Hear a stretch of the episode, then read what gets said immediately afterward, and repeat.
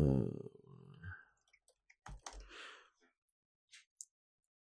it just seemed that right at the end of the, our God bless America.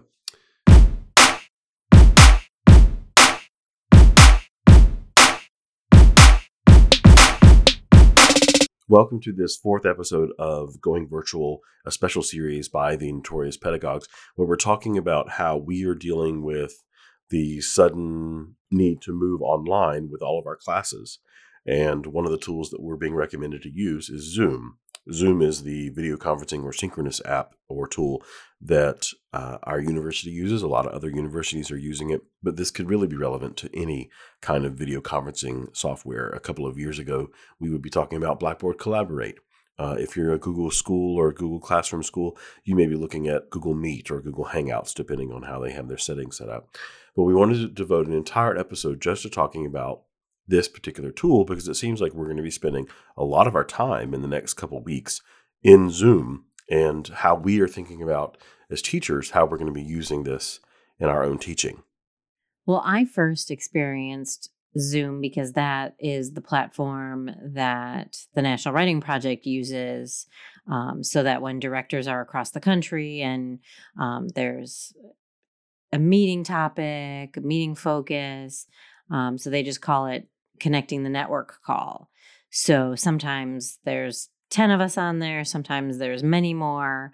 Um, but that's how I became a little bit more familiar with this is a tool for collaboration across the country. Did you ever use any of the earlier tools? The one that I'm thinking of, I mentioned earlier, was Blackboard Collaborate.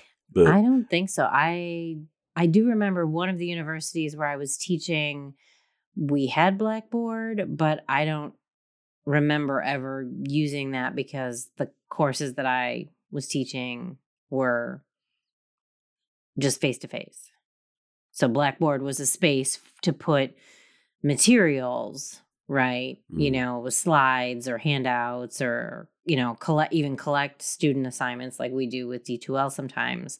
Um, but never to kind of meet in a space. So I don't know if the timing of that just didn't overlap with what I what I was using and how I was using it.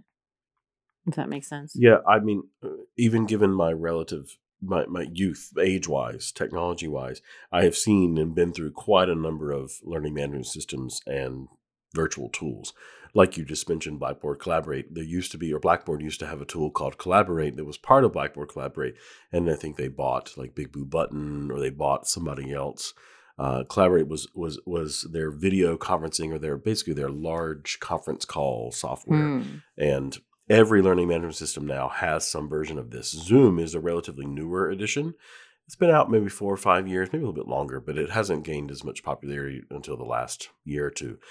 And in the same way that people will argue that many of the learning management systems like Canvas or Blackboard or D2L, we're a school that uses D2L, are similar, these video conferencing tools generally are similar as well. Uh, Zoom just so happens to be the one that is the most popular du jour, uh, and it was cheaper relatively than other options, I'm sure, when our university and our university system was looking for using some kind of video conferencing tool. But it seems that when um, we've been engaging with colleagues and faculty members and talking about how are we going to continue on with the business of teaching and the, the university business how are we going to do this mm-hmm. The option that seems to come up most often is oh we'll just zoom. We'll, we'll set up a zoom room. How are we going to do advising? We'll set up a zoom room. How are we going to have this committee meeting? Oh we'll set up a right. zoom room. How are we going to teach our classes? Well we'll just set up these zoom rooms. I just got as we were sitting here recording two emails about two zoom meetings i'm invited to this week. So we thought it, it's worth talking about this uh, a little bit deeper, a little bit more. So I think what I like about Zoom is that, well, a couple of things. One, you can log in through your computer and use the camera on your computer. Um, you can log in on your phone um, to attend the meeting with or without video so it can just be audio it would just the you know the box would pop up and it would just say your name um, so that people know that you're there um, almost like a conference call you can use a you can use phone to get into it right well. So yeah so even though it's web based, you can still just call a phone number and then you're in on the call. Um, what I also like, uh, because sometimes the National Writing Project conference calls are, I mean, they're based in Berkeley on the West Coast. So sometimes the timing of it doesn't work out if I'm teaching, um, but I can always, they are typically recorded and then, um, you know, the link, the recording link is sent out um, after, and I can go in the next day or the day after that and um, just watch. I obviously can't interact anymore, but I can watch and listen and figure out what are the essential pieces of that meeting that I needed. So I think that that's really helpful. Um, and I think that that might be a piece of the tool. I know some people are going back and forth about, you know, synchronous, asynchronous, how much time do we want to allow for flexibility with our students? Um, and i think that that's a spectrum and that's going to be you know a case by case basis with professors but i think that this might be a solution if you anticipate that to be a problem where all of a sudden students who used to live on the west chester campus who had a class monday wednesday friday at noon you know all of a sudden are back in their homes where they might also now be picking up part-time jobs or whatever and saying like well now i can't make my class at noon then you know should that come up this is a way to address that and you know have the student watch in sort of post post class time or whatever. Um, so i think that that's something to think about. You know i know we we plan to teach synchronously but we haven't heard from any students yet who have said, "Oh, that's a problem for me now." Yeah, I think you're. I think you're right. You hit on exactly the ones like it's it's synchronous, so it's great if you want to have your class time or you want to get everybody in the same physical, well, virtual space at the at the same time. You can have it video based. Like those who may not realize this, we are actually using Zoom as a background tool while we record our podcast, so that we can see each other and hear each other uh, while we're simultaneously recording in different locations. Thank you, COVID nineteen. Uh, but you can also, if you don't want to have the video portion, it can be treated as one large conference call. And this is what uh, distance education or online learning in the days before we relied on high speed internet. This is what we did. This is how uh, how learning happened. And you're exactly right. It can record everything that happens in a session. One of the tools that people don't realize you can do, uh, there's actually two accessibility features that I want to mention. One that I learned about and one that I've known about for a while. If you record your session and you can set it to automatically record. We can put all this in the notes. You can set a recorded Zoom session to create a uh, audio transcript, and it will automatically generate a transcript of everything that happens uh, uh as far as spoken word in your meeting. It will send you the host of the of the meeting uh, a transcript. Is it 100%? No but you can use it. It's about 70, 80% correct, and you can go back and edit it and, and adjust it as needed. But it's not a bad tool to have for uh, for transcription purposes and for accessibility purchases uh, options. I have also learned in the past couple of days that there is a setting within Zoom where you can have closed captioning already turned on. Mm-hmm. And the Zoom tool itself, right? The Zoom tool itself can, if you're careful, and I think if you teach your students to uh, to speak and to engage in a certain manner, it can auto generate some closed captions. This is very helpful for people, obviously, who have hearing concerns, but also if you're recording, it will allow uh, if you're if a student is watching a lecture or if a student is participating in a discussion after the fact uh, on a bus or in another location with low quality internet and they can't hear everything, they can maybe use the transcript or they can use the closed captioning to follow along. I think those are two options that we need to be really aware of.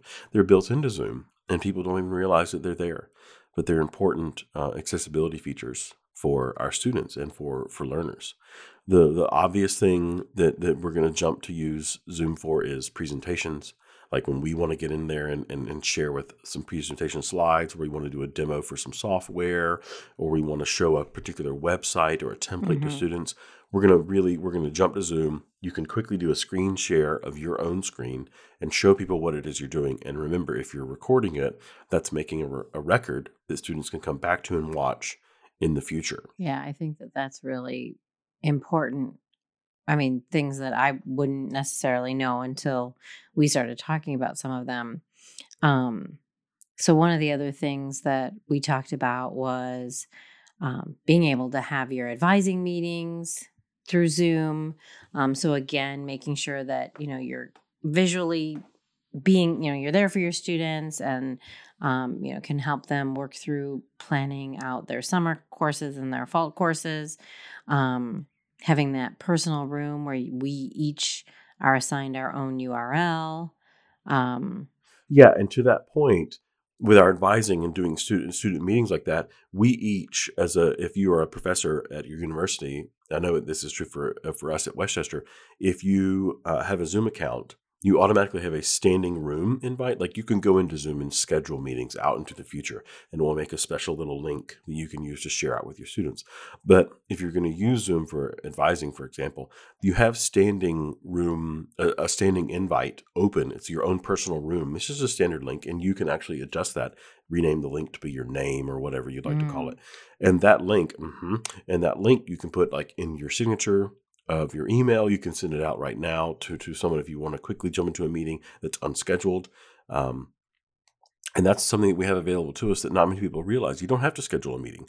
And right now, at this very moment, if, for example, uh, like I mentioned, Dr. Schmidt and I are in a Zoom room right now. If I wanted to click record on this meeting, I could.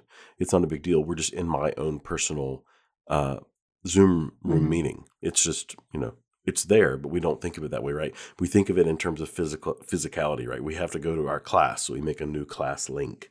Whereas this is a standing room; it's always open. It's virtual. We can always hop in and take a look.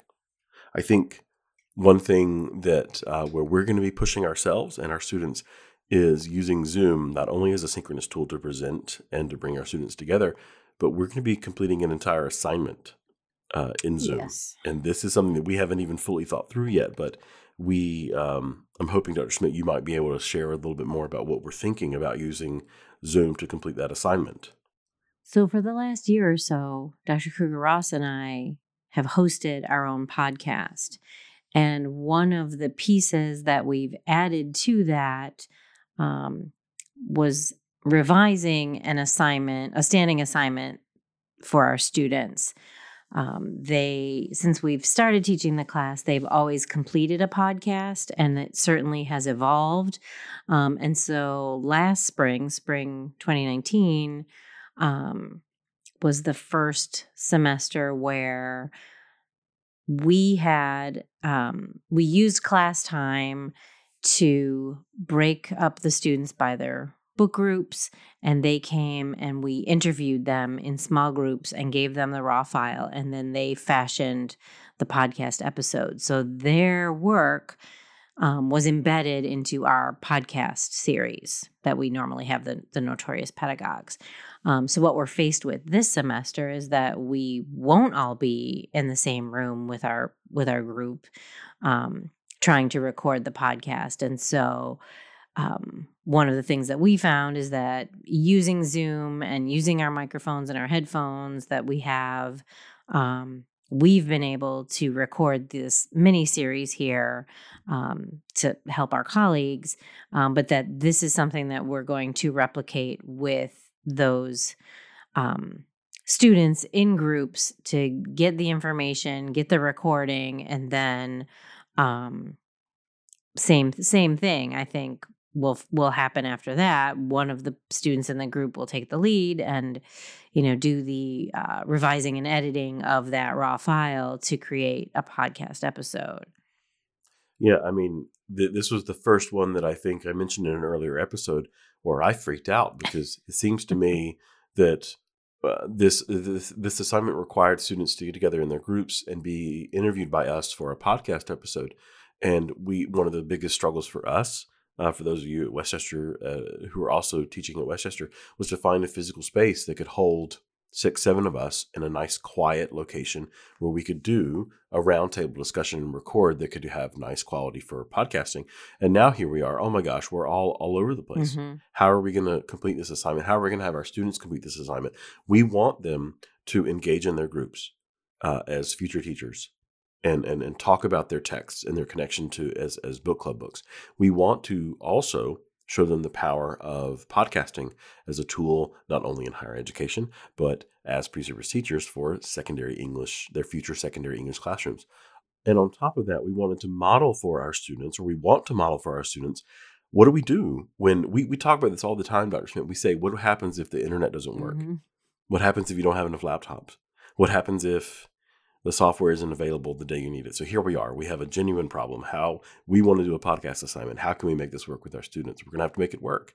And as far as we can tell, at least right now on March 15th at uh, after 9 p.m. when we're recording this, the best thing we can do is engage with our students in Zoom. We'll gather them all in one Zoom session, meet synchronously, record it, and then Zoom will also, as I mentioned earlier, send you a link to your transcript. It'll also send you a link to not only the video recording, but also the audio Oh, interesting. file of your recording. Exactly. It'll send you the MP3. And I will send then the MP3 to the group and allow them the chance to edit and process the, the meeting. And hopefully we'll get good enough audio quality uh, that we can then turn that into an episode of our podcast. So we are still on the we're still trying to figure out how we're going to be using Zoom, how we're going to be adapting our assignments and our pedagogy to using Zoom. Or maybe it won't be Zoom, but at least right now at this moment, this is the best plan we've got. Right. And this is what we're being recommended by our university to use. Right.